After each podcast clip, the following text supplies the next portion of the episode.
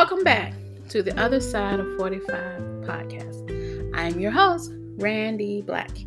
This podcast is about taking chances, owning my mistake, addressing generational family trauma, completing my 50 50s by 50 list, and my life as a single empty nester.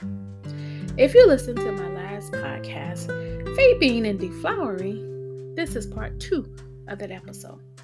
I'm learning that I'm still holding back on sharing. One of the reasons I started a podcast is to be honest about who I am and how I got here.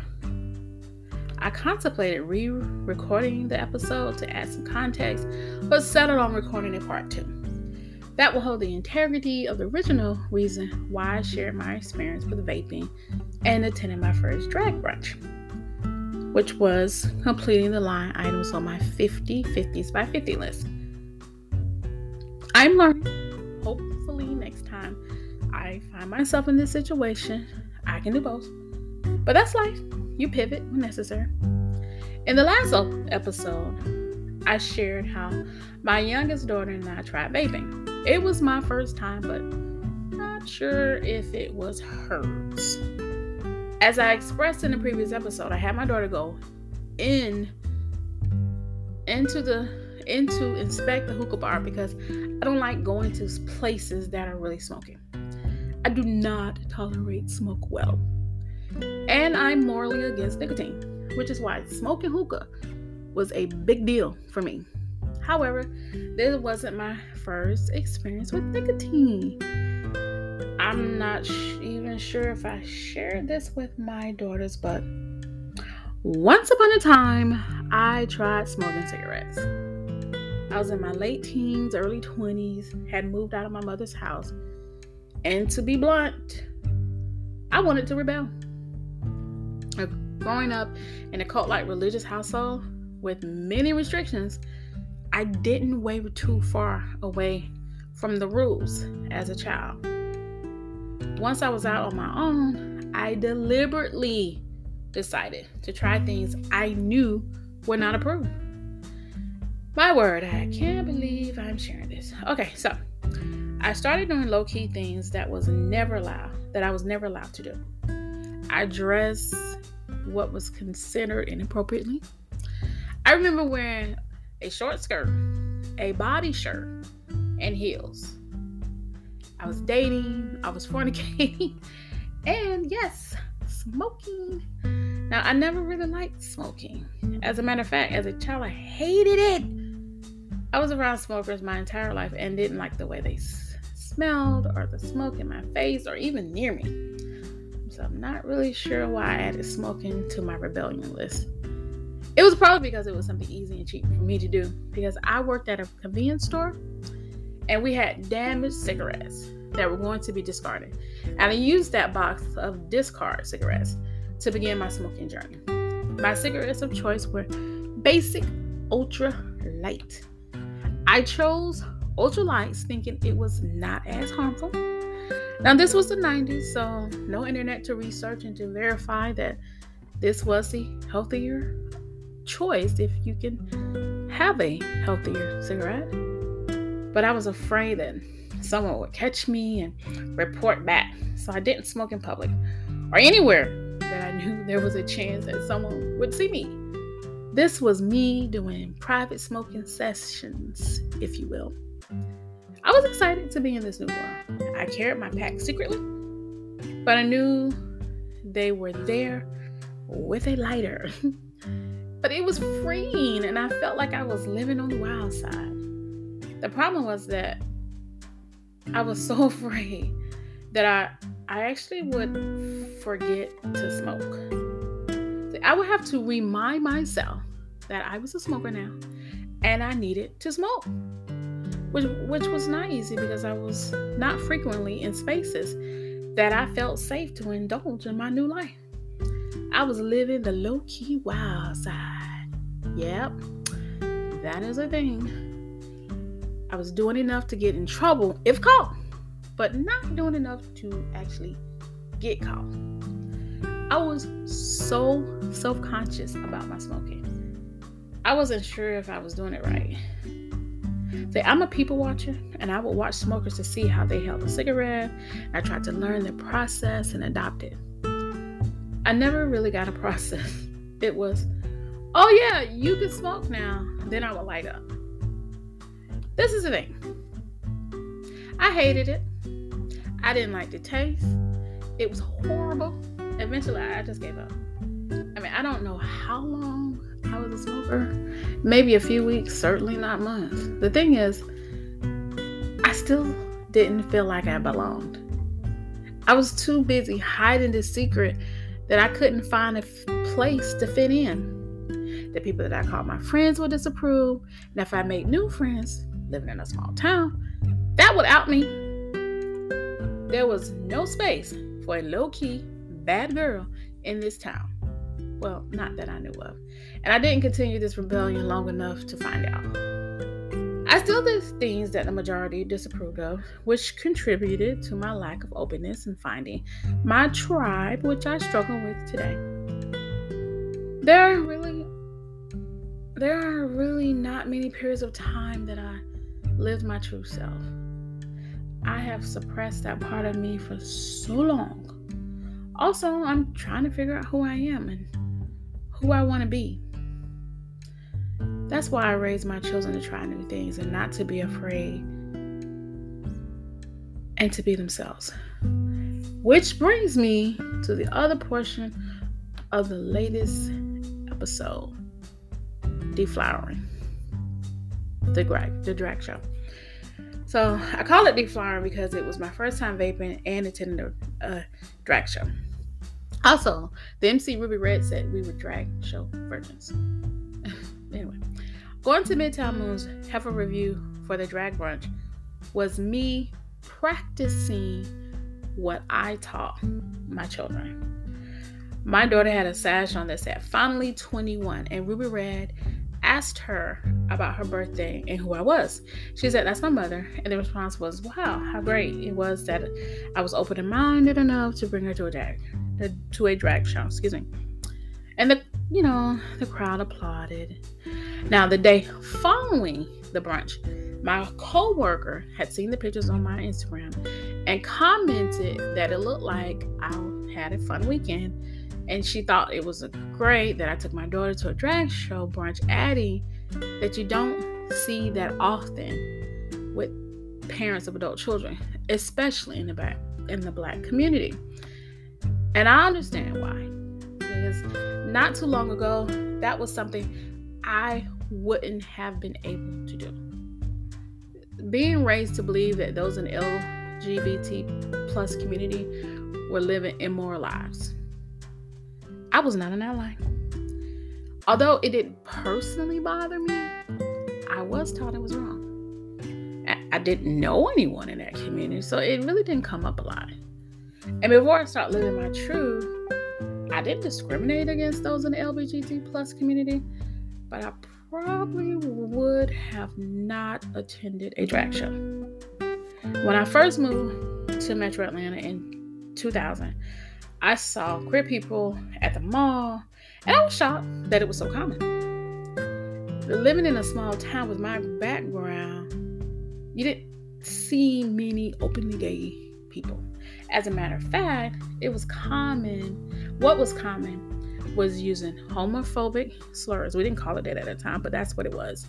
Making fun of those who didn't fit gender norms and being insensitive to those who were struggling with how to be openly gay. So when I saw gay couples in public spaces in Atlanta, it didn't bother me like it should have because I was taught it was wrong. But I still was not an ally. I am now, but back then I had no experience with the queer community or the challenges, as I was far removed from their experience and therefore couldn't relate. Even now, although I do consider myself an ally, I am unfamiliar with their struggles and I have a lot to learn. I believe that is why going to this brunch was important to me it, it uh, was more than just completing the items on my 50 50s by 50 list. Okay, so here's where I get deeper, okay? Oh my, my coworker who invited me to the drag show is also an entertainer at the show. I don't know her that well, but seeing those pictures and the person that was standing before me, I was intrigued. Not only about the process of glamming up for the show, but and I, I admired her for living her life in her truth. I'm sure everything isn't easy, but the fact that she was still doing it was intriguing and admirable because that's just not how I was raised and that's not how I lived my life. The entire bar was living their truth in this space. I don't know their stories, and I do wonder because, again, I am a people watcher. But that day, at that time, all of my insecurities, it didn't matter. I didn't feel judged, but I'm sure they could have because, wow, they looked awesome, and I looked, well, as the saying goes, I have the perfect face for radio, updated to say podcasting.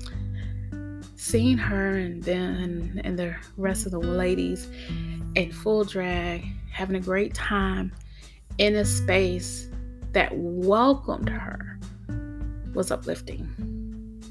It gave me the courage to keep going.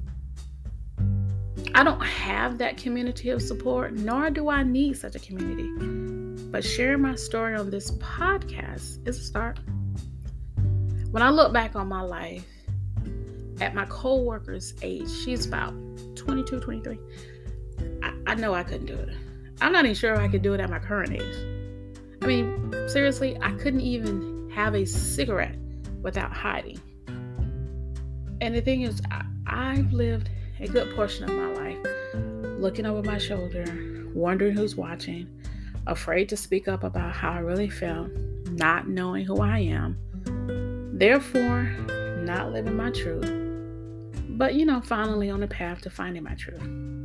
I, I say finding my truth because as I plan my podcast episodes and discover what's next as an empty nester, I discover things about myself, new things, things that were lying dormant. And if you're wondering, that means that I'm bi curious or coming out of the closet. No, this has nothing to do with sexuality. I'm confident that I'm a heterosexual woman. I only bring this up because I was asked that at the drag show. But those dormant things are things that I lost and buried years ago because I was not yet ready to face them. And I'm not sure how many of those things I'm ready to face now. One of those things, those dormant things, was my first encounter with an openly gay couple. When I was a child, my cousins and I spent a lot of time at my grandmother's house. I love, even to this day, going to my grandmother's house.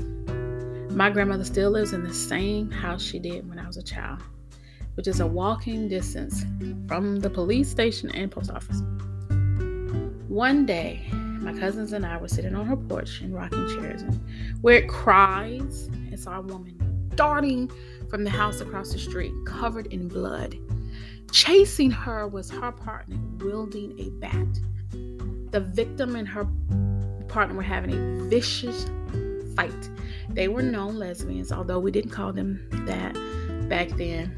The victim was covered in blood and was desperately trying to get away, but she fell. And her partner took advantage of that and began beating her with the bat. I was horrified. My aunt heard the cries and came outside. My grandfather joined us on the porch and said, "Mind mind your business. Don't don't say anything. Don't do anything. Don't get involved." And I'm grateful to this day that my aunt ignored him. And she yelled at the woman beating her girlfriend to stop. I mean, she heard my aunt, but she ignored her. And my aunt raced down the steps of my grandmother's porch and ran toward the police station. And she could see them outside of the station. She yelled at them to come and help. See, like I said, my grandmother lives close enough to the police station that if they are outside they can hear you if you talk loud enough. And they did, in fact, hear my aunt and ran toward the house. They, like we all did, watched in horror as a woman, despite having the police there, continued to beat her girlfriend. Eventually, the police were able to intervene, but the damage was done. The victim's body laid in a blood pool. She, she was still alive, but badly beaten. I remember watching the EMTs leaving trash in the yard from the packages they opened to clean her up, and when they provided her on site aid. And they left it all there. It's gross. I thought it was disgusting. Anyway, I remember watching in horror as the police tried to talk the woman into handing them the bag and her continuing to be her girlfriend with the bag while the police watched. I did not understand that. Anyway, the ambulance did transport the victim to the hospital, and that bat wielding girlfriend was taken off to jail. For years, I didn't know if the victim survived that attack. But a few years ago, my cousin said she did not. I don't know what happened in the house, but that was my first encounter with an openly gay couple. Traumatic. So here's a side note I'm going to pack a little bit more from this story. What my grandfather said to us that day was one of the few things that I didn't understand about him. But it also showed me something in my aunt that I admired to this day. See, it is, was, and is very common in my family to not come to the aid of others. And my grandfather was from a different time where you didn't get involved if, if it wasn't family. And, and I understand that. But I'm glad that my aunt taught me otherwise. Because of her, I have been I have been active in nonprofit organizations for years because I I believe it takes a community. And being an active member in a nonprofit helps me to embody the words you know of Miss Mary J. Blige in her song Just Fine, which is also is a theme song for my life. I like what I see when I'm looking at me when I'm walking past the mirror. Don't stress through the night at a time in my life. Ain't worried about it if you feel it. Got my head on straight. I got my vibe right. I ain't gonna let you kill it.